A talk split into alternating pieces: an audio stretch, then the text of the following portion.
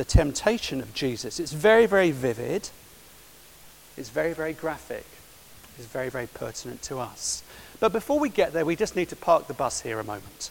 We need to think about the character that's introduced in Luke 4. His name is the devil. Now, if you go to the Esty Centre, if you go to Kiln Lane to Sainsbury's, if you come and uh, do a survey at the front gates, which I don't suggest you do because I don't think it's appropriate, but were you to do that and interview people, anybody with a modern uh, secular worldview would think you're crazy to mention a person called the devil. They really would think you're off your rocker in modern parlance. They would say there is evil in the world, there is corruption in the world, there's cruelty in the world. But all of those things are not down to a, some sort of uh, supernatural force. The reason there is evil, the reason there's cruelty, from a secular mindset, is to do with uh, psychological conditions, to do with sociological uh, effects as well. If we want to get rid of cruelty, if we want to eradicate evil, from a secular mindset, we need better education. We need to concern ourselves with social concern. That's how we can actually release the good from inside people. It's the idea of a secular worldview that if you come in as a Christian and say, actually, no, in Luke chapter 4 and the whole of the Bible, indeed, there is a reality of a person called the devil who, uh, along with his forces, wants to do the church harm and is behind evil in the world, they would say, come on, that's very primitive. That's very simplistic. But the Bible says exactly the opposite. The Bible says if you cannot see, if you do not look at the world, if you do not embrace the worldview of the Bible, that indeed there is evil in the world. There is a person called the devil, someone called Satan, who wants to do the church harm, wants to, fr- to frustrate the purposes of God, wants to do harm to individuals and indeed nations and the whole world. Actually, you're the one being simplistic. It confronts us in our worldviews. We're the ones being primitive. We're the ones being uh, reductionistic. And to understand this passage, we have to acknowledge that the reason that there is evil in the world and cruelty is not because poor education. It's not because some people are brought up in an evil part of the world and others in a good part of the world.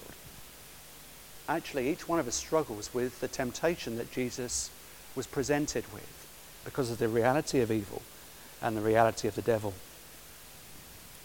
But let's begin by getting to chapter 4 now. Our first point. Look at verse 1. Jesus is on a journey. Jesus is on a journey. One of the memories I have of living in America is the fact that America is a big country. You need a car to live in America without a doubt. America has interstate roads that vanish into the distance at the vanishing point. They go on for miles and miles and miles. You need cruise control, and then you can take your foot off the gas and relax. They have five or six lane highways where you can overtake like a good Englishman, but you can undertake like a cowboy as well. It's absolute havoc. They have uh, ways to get onto the road and get off the road that are the same. They have diners at every point, and then that's before you look up in the sky and don't see the beauty of the sky. You see billboards. They're absolutely huge. Everything is designed in America for you to pull off the road to gain comfort, to gain sustenance, and to elongate your journey. But like a good Englishman, I just wanted to get there and avoid Dunkin' Donuts and so on. Why do I say that? It's because Jesus is on a journey. Did you notice that from verse 1 and verse 15? Luke wants us to see this very clearly. Verse 1 And Jesus, full of the Holy Spirit, returned from the Jordan, having been baptized, and was led by the Spirit in the wilderness. Very in- interesting. Now, if you've got an ESV, an English Standard Version, it says in the wilderness. If you've got an NIV, like uh, the sheet that was read to us, unhelpfully in this case, it says into. Actually, the Greek word there is in. Jesus was already in the wilderness, but he's living in dependency and trust on the person of the Holy Spirit. In Matthew chapter 4, it says into. And I think the NIV guys, the translators, they wanted to make them marry up. But the Greek word there in Luke's gospel is in. Very important, as we see shortly. So Jesus is in the wilderness. He's on his way to ministry. He's been prepared by his Father. Here is my Son, whom I love, with whom I'm well pleased. He's received the Holy Spirit that he didn't have before because he's a human. But he's also divine. Verse 14, look at the end of the passage. Jesus returned to Galilee in the power of the Spirit, and news about him spread through the whole countryside. Verse 15, he taught in their synagogues and everyone praised him. What happened in between is very important. But here's a point remember the journey that Jesus is on. What happened? Jesus stayed on the road. Jesus did not turn aside for comfort, he stayed on the road. He persevered. He was a man empowered by the Holy Spirit. He knew what self control was in the face of temptation, and he stayed on the road. Look at verse 2. Jesus is on the journey. He's just gone through a fast. That's what this means in verse 2. For 40 days being tempted by the devil.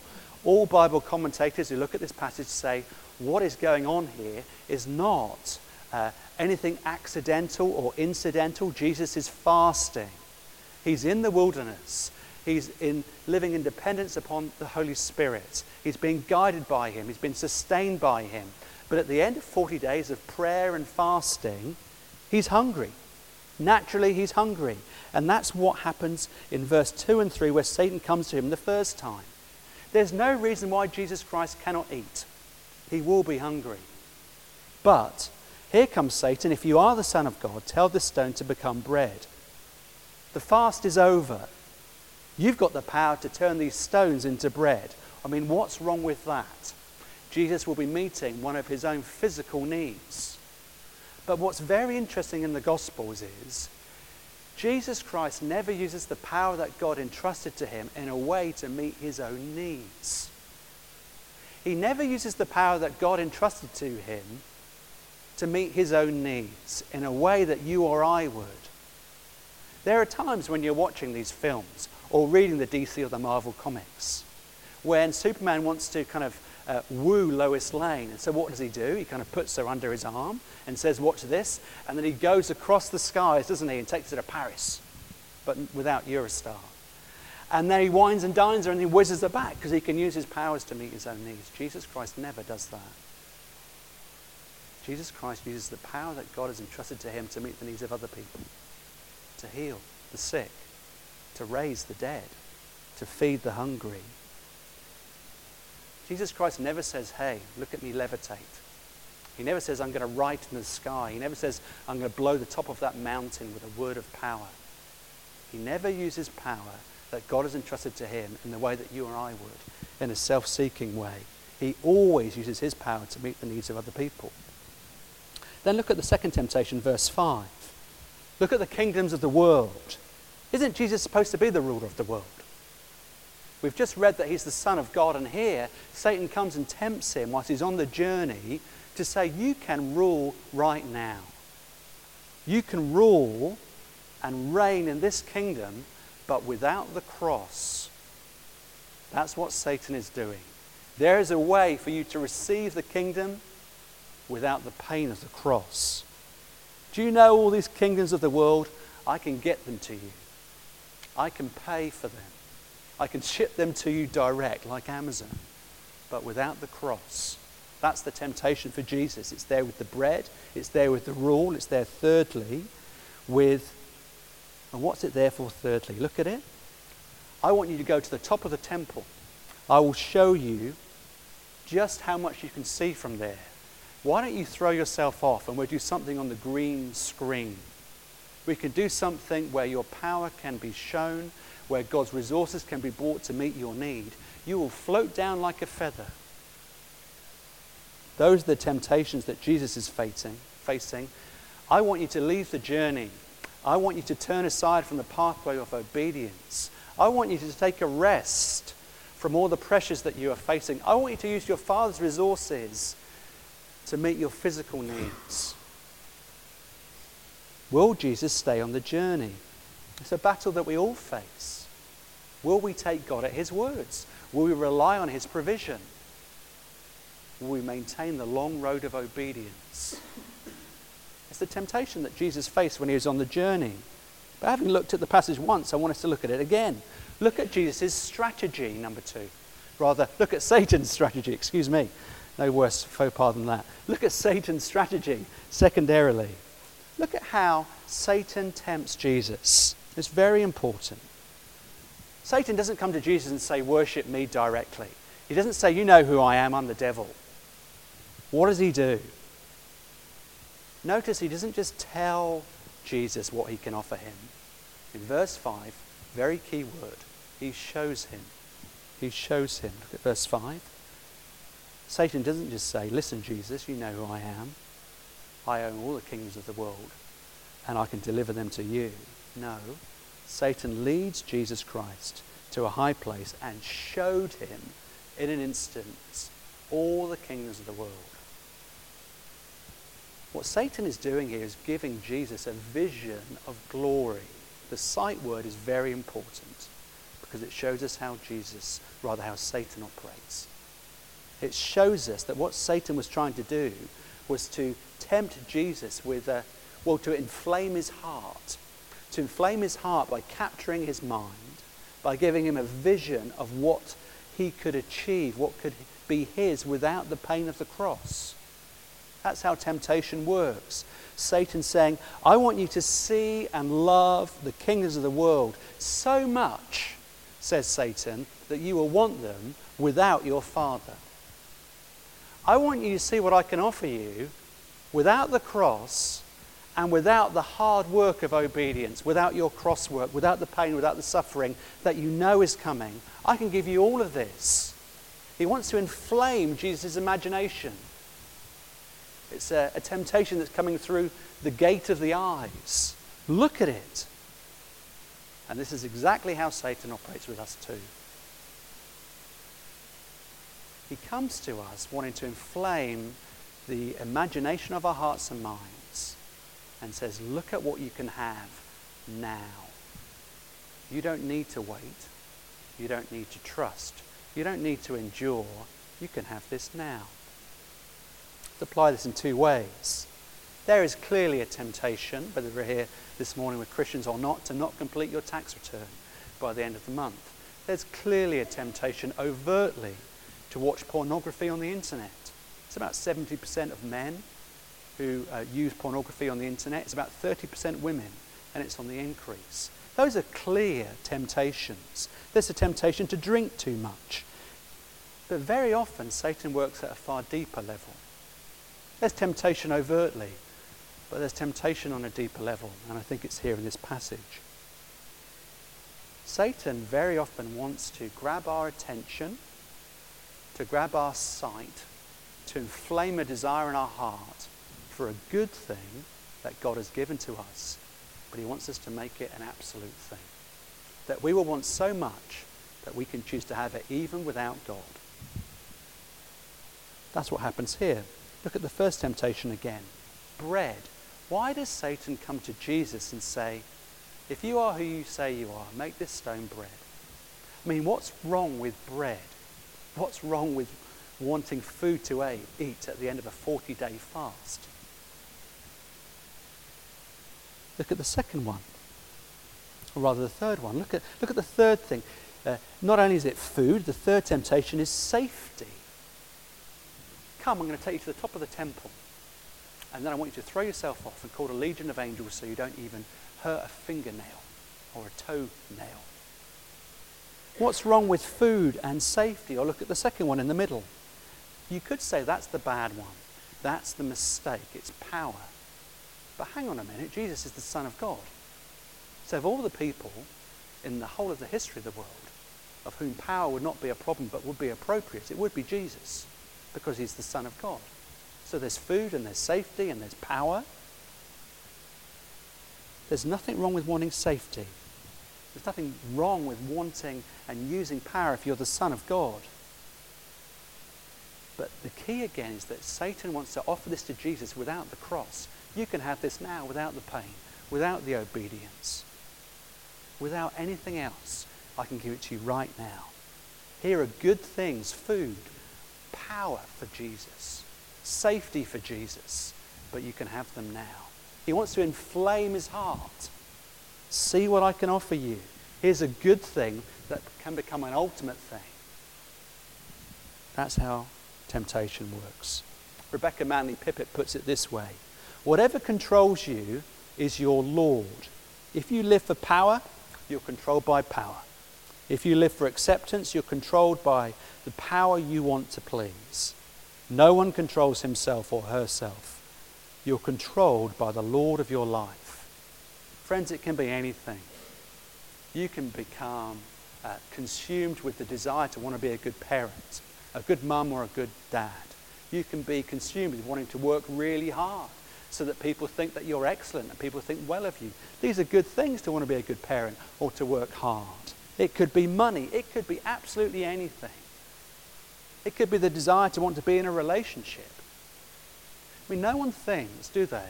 Today I'm going to commit adultery. I'm going to have sex with a work colleague. No one thinks that, but it happens in more cases than we care to admit. Where that desire to want to be in a relationship gets flam, uh, fanned into flame in your own heart, and through sight, you're thinking, I don't have to wait, I don't have to trust, I can have that now. And one thing leads to another, and before you know it, the desire for a good thing, romantic love, becomes an affair. You didn't intend for it to start that way. You're on the road to obedience, but you're tempted to leave the road for something you could have right now.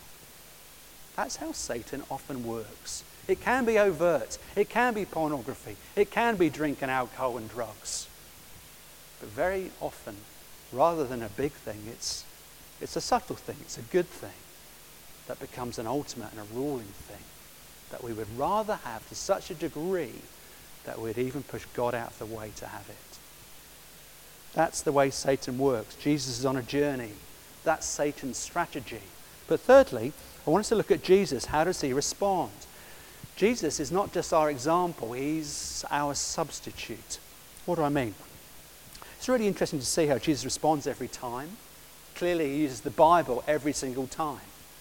He quotes from the book of Deuteronomy, from chapters 6 to 8 of the book of Deuteronomy, where God gave his law for man to live by where God gave his law to provide food for men to eat, where he gave his word and commanded men and women to worship no other God but him. And it's interesting to me that Jesus doesn't say to the devil, Can you please pass me the scroll? He knows this.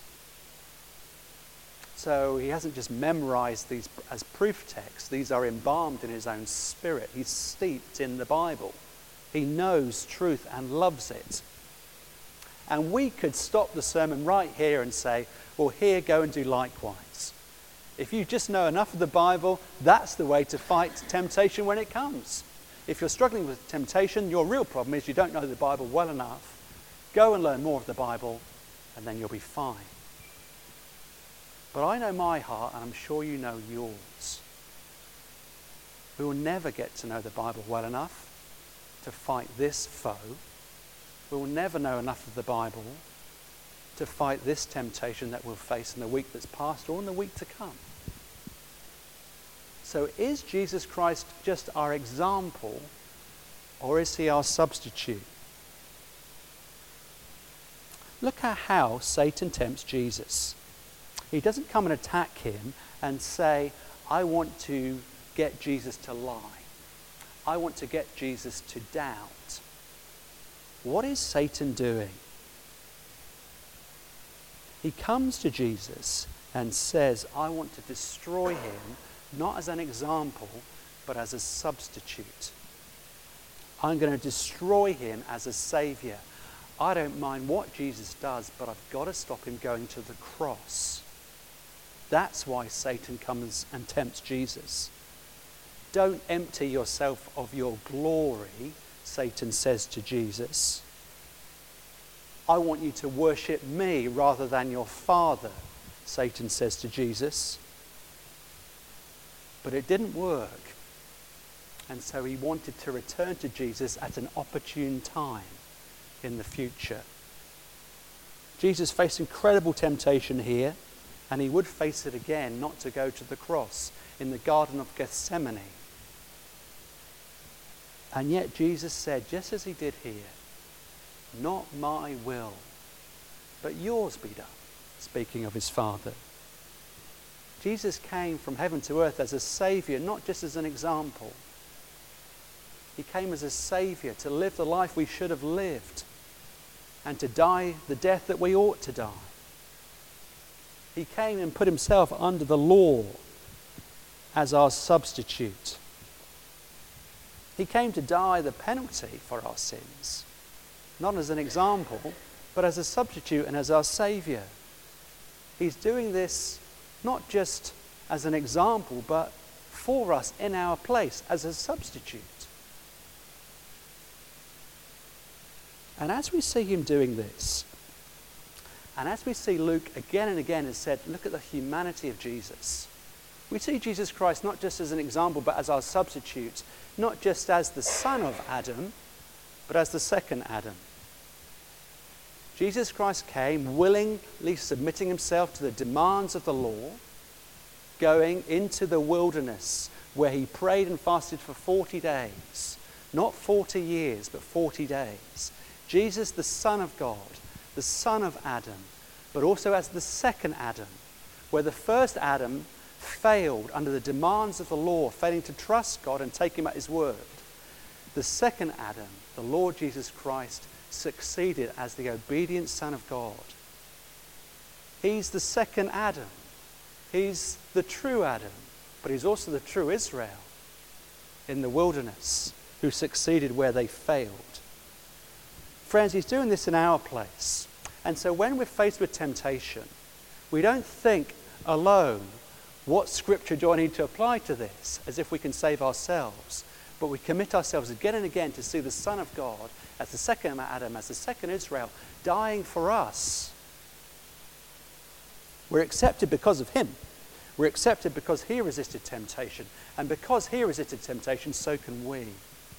Because of the strength and the presence of the Holy Spirit in our hearts. When we see Jesus dying for us, not just passing a test for us, we can see how we are accepted in Him, even if we fail the test. We need to have our imaginations and our hearts inflamed, not by what we can see we can get by, by Him dying for us. It's not simply a matter of memorizing Scripture. We need to know what Scripture is all about. And it's all about Him. It's all about the Son of God, the second Adam, who died for us, for the sins of the world. Why is He letting Himself be pummeled on the cross? Why is He persevering when it would be so easy for Him to take an easier route? So easy for Him to uh, bow the knee to temptation, bow the knee to Satan. Why is He persevering? He's persevering for you and he persevered for me too. And friends, when we see that, when we see Jesus Christ being pummeled for us on the cross, when we see him not calling down a legion of angels, when we see him hungry, when we see him standing against Satan's temptations, then we see him not just as an example, but as our substitute. When we see him standing in Gethsemane, and hanging on a cross. He's there not just as an example, but as our substitute. And when we see him in that place, when we see in our hearts inflamed by that truth, there's the power by which we can stand in the face of temptation. When you're tempted to think, if only I was a better parent, if only I was a better mum. If only I had, and you're tempted not to trust God. Seeing Him doing that for you will enable you to say no and to take a stand and to maintain the journey of discipleship and obedience and trust. That's why this passage is here.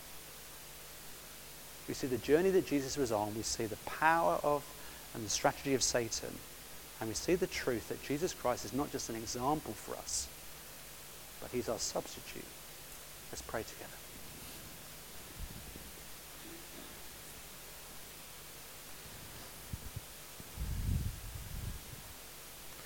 Father, we recognize that this world is full of temptations, whether we're here Christians or not. This world is full of struggle and difficulty, and we're tempted to bow the knee and just to give in to whatever it is that would make our life easy to give in to the enjoyment that there is in sin, the power that it can have over us. And each of us has weaknesses at different points. But we thank you so much for Jesus who went into the wilderness and who stood where the first Adam failed, who stood in our place and who died on the cross for our sins. Father, we thank you that the same power that raised Jesus Christ from the dead is at work in us if we're Christians. And because of that, we can stand in the face of temptation, knowing that it doesn't rely on us but the power at work in us is the same power that was at work in him. So please help us to stand in the face of temptation in the week to come. Please help us to say sorry, to repent for when we have fallen in temptation in the week that is past. But I pray that you would give us that long obedience of faith, recognizing that we are weak, but you are so strong. And we thank you so much that Jesus died in our place and for our sake. Amen. I'm going to hand back to Martin. We're going to sing a couple of songs now. And then I want to ask you one question.